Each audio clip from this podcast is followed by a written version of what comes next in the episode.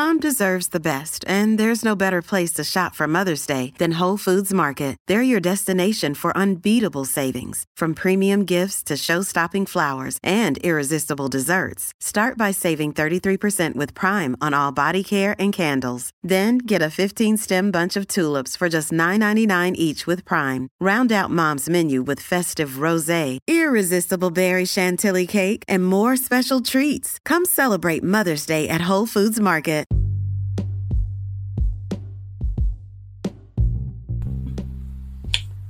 What strain did you start with in the beginning of your kratom journey compared to now?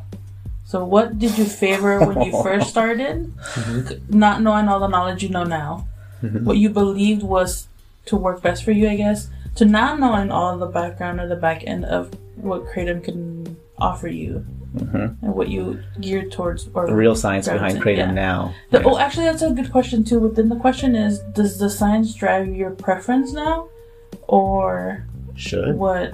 The science has, yeah, always driven our preference because that was the main reason we actually started ETHA was that we tried to do all this research on strains and varieties of kratom. And first of all, going out there, you will find different websites will claim different benefits for different strains, so it's not consistent. And then our uh, actual usage of those strains was different than what was reported out there. And then more importantly, when we, you know, purchased the air quotes same strain, it was different within that as well. So it's Yeah, kind of just same different. company, same strain, Mhm. same claims, different results. all, Right? all and I imagine the anyone that's listening to this that uses kratom will have a similar story. Yes. And then even so, like when we started going down the path of, well, we thought, okay, well, maybe it's just these vendors here that are reselling products that aren't getting the same, the right thing. Because we started, we started getting wind that certain kratom vendors out there would get like a massive order of one like giant load of kratom, and then they would call it ten different varieties and just kind of make it up. So we're like, okay, well, let's go back to the source. So we went to Indonesian harvesters and actually started working directly with those harvesters to get the same variety. And that we found too is that because Indonesia is really on like subsistence farming, like they farm and harvest kratom to feed their family on a monthly basis, they are very incentivized to sell no matter what.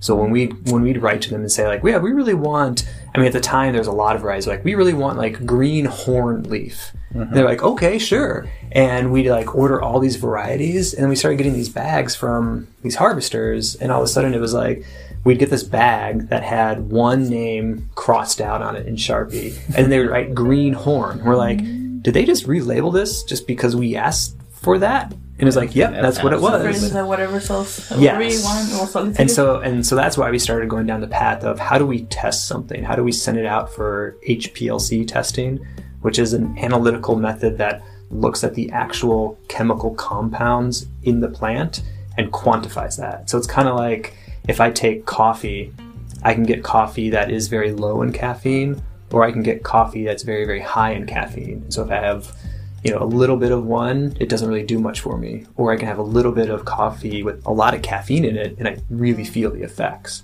So that's why we always go down towards the actual test results, certificates of analysis, make sure we know exactly what it is. And that's helped me by far get the consistent results. But that's now. Mm-hmm. When you first were introduced to kratom, what I guess research or knowledge or What existed where back did- then? What did you turn to to find as, I guess, confided guidance in, like that you trusted, like word of mouth? Did you? Yeah, so unfortunately back then there was mm-hmm. little to no mm-hmm. testing, right? We were one of the first companies to actually uh, test kratom and use that data and, and share. We were definitely one of the first to share that data out with with uh, our customers. But before that, um, it was it was we had a spreadsheet where we tried to place all the different varieties and companies and a list of benefits and try to find some sort of correlation. None of it was true, of course, because it's just it's impossible when there isn't any truth in the supply chain, right? So, and, and Alex was describing some of those challenges and that, that still exists today, even. But yeah, so back then it was really was just trial and error. I would find something that I'd like. So I remember saying uh, green Malay. I really like green Malay. It has come from Malaysia. Right? So back then it was still you were able to still get kratom from Malaysia. It wasn't. I don't believe it was illegal at that moment. Then No, it was just mislabeled. Oh, There was, there was no, yeah. That's but right. It didn't even come thing. from Malaysia, right? Yeah, that's right. Just like Thailand, like all those names. Like, Yes, that's why that's it right. further doesn't correlate to anything usable. Yeah, exactly. Yeah, we even said yeah the the harvester said they were from Malaysia, and then we got the package and it was from Indonesia. Mm-hmm. so it was, and it's just that that level of like deceit and, and you know. But to Alex's point, you understand it's it's people are just trying to survive. So I, I don't blame I don't blame the farmers. You know. So, uh, but for us. Uh, the, the only thing that I found that was consistent was uh, when we took capsules.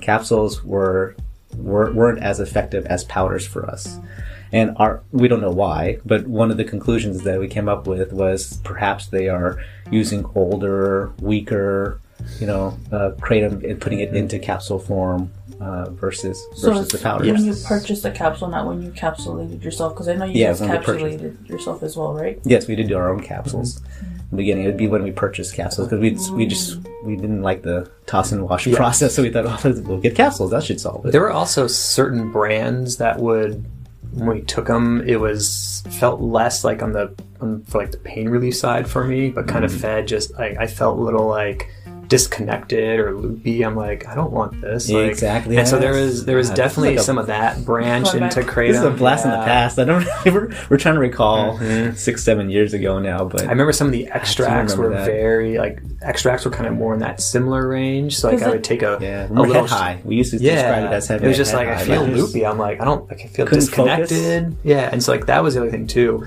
Taking the natural leaf kratom tablets, kind of like now it's what we have as our sunrise. That I kind of my pain just melts away, and then that's about it. I don't really feel many other effects. It's kind of like just bad things in my body go away. And that's it. But sometimes when I take like I don't know, like a pure mitragynine or like one of those like extract sides, it feels like a rush and I can feel kind of like my body heating up a little bit and kind of a little like antsy. So it's definitely different than just the natural product that we've really focused on. Well, I know you're Victor. You're very sensitive to caffeine. When you first started this process, trying to figure out what you like, did you have like, um, I guess reactions to maybe stuff had caffeine or like it made you feel uncomfortable or hard to tell because there was no labeling. And to this day, there's still some labeling challenges, right? Truth in labeling, but um, so who knows? But I had the same experiences that Alex had mentioned, where I would take some some companies kratom, and I would get almost like I was like a little loopy, a little bit like I've had a couple beers, even where I just felt well, you know, it, and, it, and it would be only with their brand of products. So I can't say what they added to it or what the, you know uh, if it was pure kratom or. uh, but interesting enough, we've we've sourced kratom from all the major suppliers. We grow our own kratom, and I've yet to experience kratom in its natural form that gave me those same side effects. So I would assume I have no proof that that they were adding something else into. the Well, it kratom. could also be so from Dr. McCurdy's research, his thought based on the analysis that they've been doing. So they grow some of their own kratom. He does a lot of very sophisticated testing. So the, the most commonly known alkaloid is mitragynine, and the second most commonly mm-hmm. known is 7-hydroxymitragynine. And McCurdy thinks that 7-hydroxymitragynine is not produced in the plant. It's only it's like an oxidated version of mitragynine that happens during the drying or the curing process of mm-hmm. kratom. And so there are potentially most likely ways that after the leaves are picked that there can be some kind of process that maybe they don't add something to it or maybe the way mm-hmm. they cure it or do something that kind of enhances that 7OH. Mm-hmm. And 7OH is the one that is uh, also kind of much more potent from kind of that pain relief side. There's potential that 7-hydroxymitragynine on its own is addictive, where mitragynine is not. And so mm-hmm. that's the one that most researchers will say is the concern to look at. We want to make sure that 7-hydroxymitragynine is not made too potent or too highly available, because that's the one that could be potentially much more addictive than any of the other compounds. so now skip forward five six years. Mhm. Now, how do you choose your strain, I guess, your preferred strain. Or in our case, Right. actually, well, going a little bit back is that that's how ETHA was kind of created because you wanted that consistency. Yeah, we And couldn't then- find it, and so yeah, we couldn't find that consistency in the market. So we said, let's just create it ourselves. so Of course, problem solvers, like you guys are naturally. So that's what we do, and so uh, yeah, and so now it's easy. Well, not easy, but easy in terms of like for Alex and I, we just have to go and go to the office and then pick exactly what we want. it's readily available. But the work that goes into it is tremendous, and it is trying to source from multiple places so that we have a good variety. And the idea is that by doing that, we have a wider spread of alkaloid profiles and and from there we can then start mixing and matching if necessary. Sometimes it's a harvest that just has the right alkaloid profile for this set of benefits, and we just take it and then we can you know pasteurize it, make sure it's safe, press it into a tablet, do all the stuff that we normally do, but no no blending is required. But sometimes we do require that. More times than not, we actually do have to do some sort of blending to get to that consistency. And that goes back also too because kratom is wild and out there. Mm-hmm. A lot of things, but um, how do you environmental impacts on the plant. uh-huh. Yeah, and how it's grown into like Alex, what he was saying, how it's processed or cured or dried. That could have impacts on the alkaloids as well to how it's fermented. That's another common practice out in Indonesia. So that's another benefit of harvesting from everywhere because Mhm. it gives you more. Cool. yeah, it's, it's more costly and it's much more time consuming for us, but in the end, it creates consistent products, or at least gives us the ability to create more variety that is consistent. But the most exciting part, and a bit of a plug, and kind of what we're doing now, it's super exciting for us, is that we're actually growing our own kratom. And so from there, you know, we have I don't know how many different varieties we have right now, but each one uh, is going through extensive lab testing and also uh, variability in the growing procedures.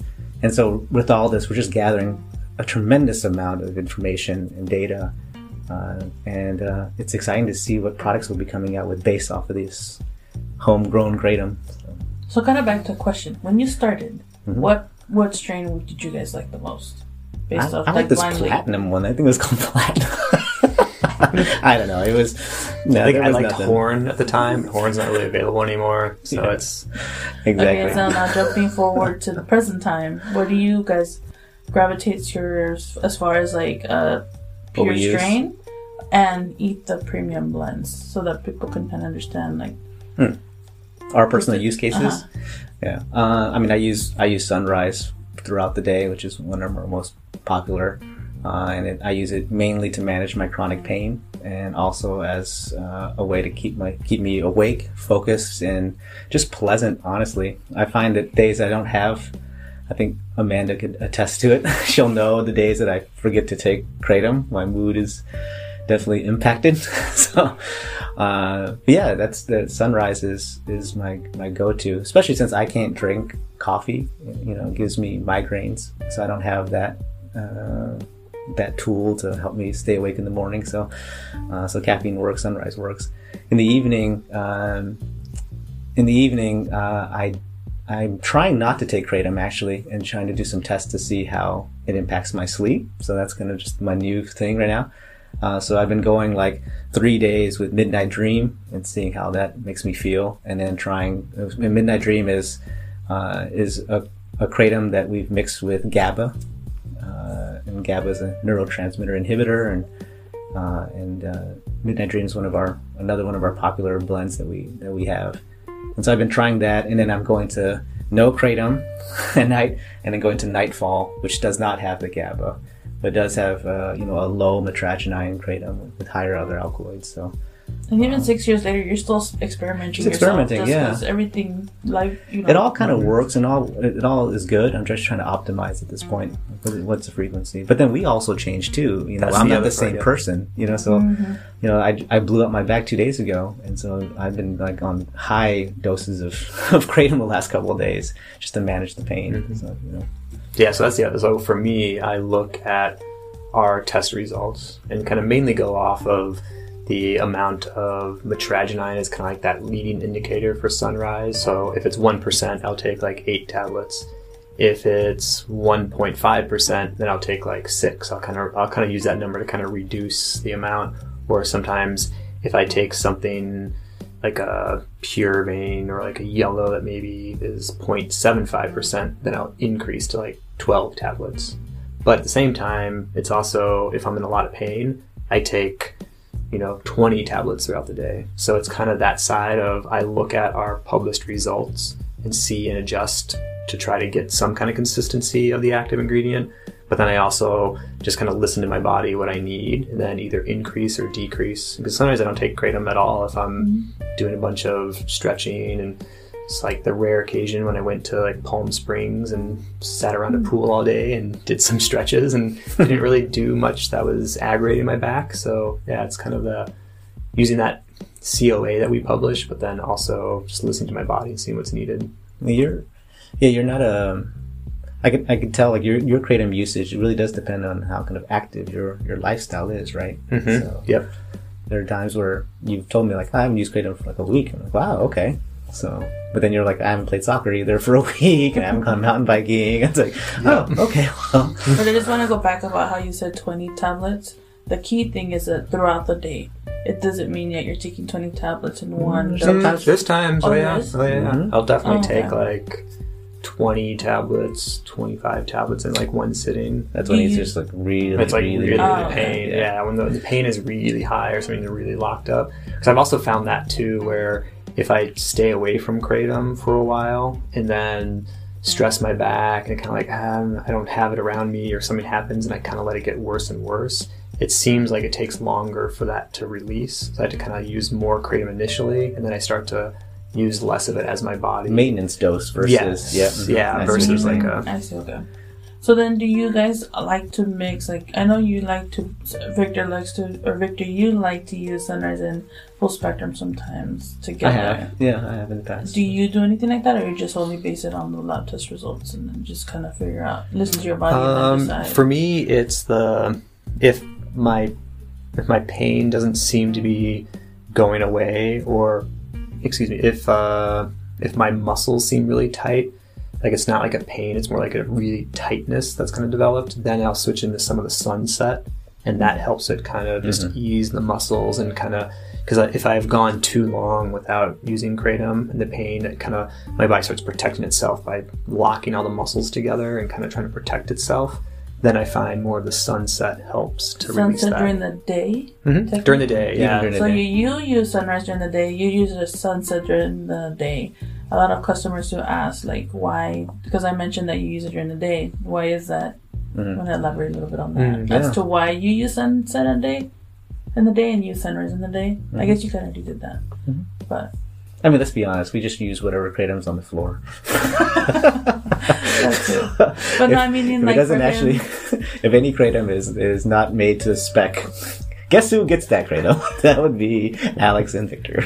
But I mean, like you use sunset during the day because of the uh, muscle relaxation or tension that you have in your in your. Mm-hmm. That's what I'm using right hip, now. Right? correct. Yep. I'm using Sunset right now during the day because it's just my back is just seized up from from being not so smart and thinking I could lift up this giant pot. I'm just going back because sometimes customers get confused with why is it sunset sounds like the afternoon blend, but he you're, he's using it during the day. It's just like also the mitragynine levels in it and It depends on your use case, yeah.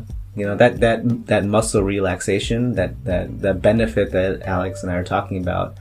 You know, if you if you have you know you're doing some you know sport endeavor or you need to be you know really focused and high energy for a meeting or something, maybe having your body a little bit relaxed might not be what you want. And so that's that's where you know just kind of make sure you know you listen to your body and you, and you experiment a bit on the different blends. the good part is once you've found the one that you like, you just continue to use it. You're not going to get that crazy variability that that uh, we've experienced in the past. So, all right, hope that answers that question. okay. Yeah. All right.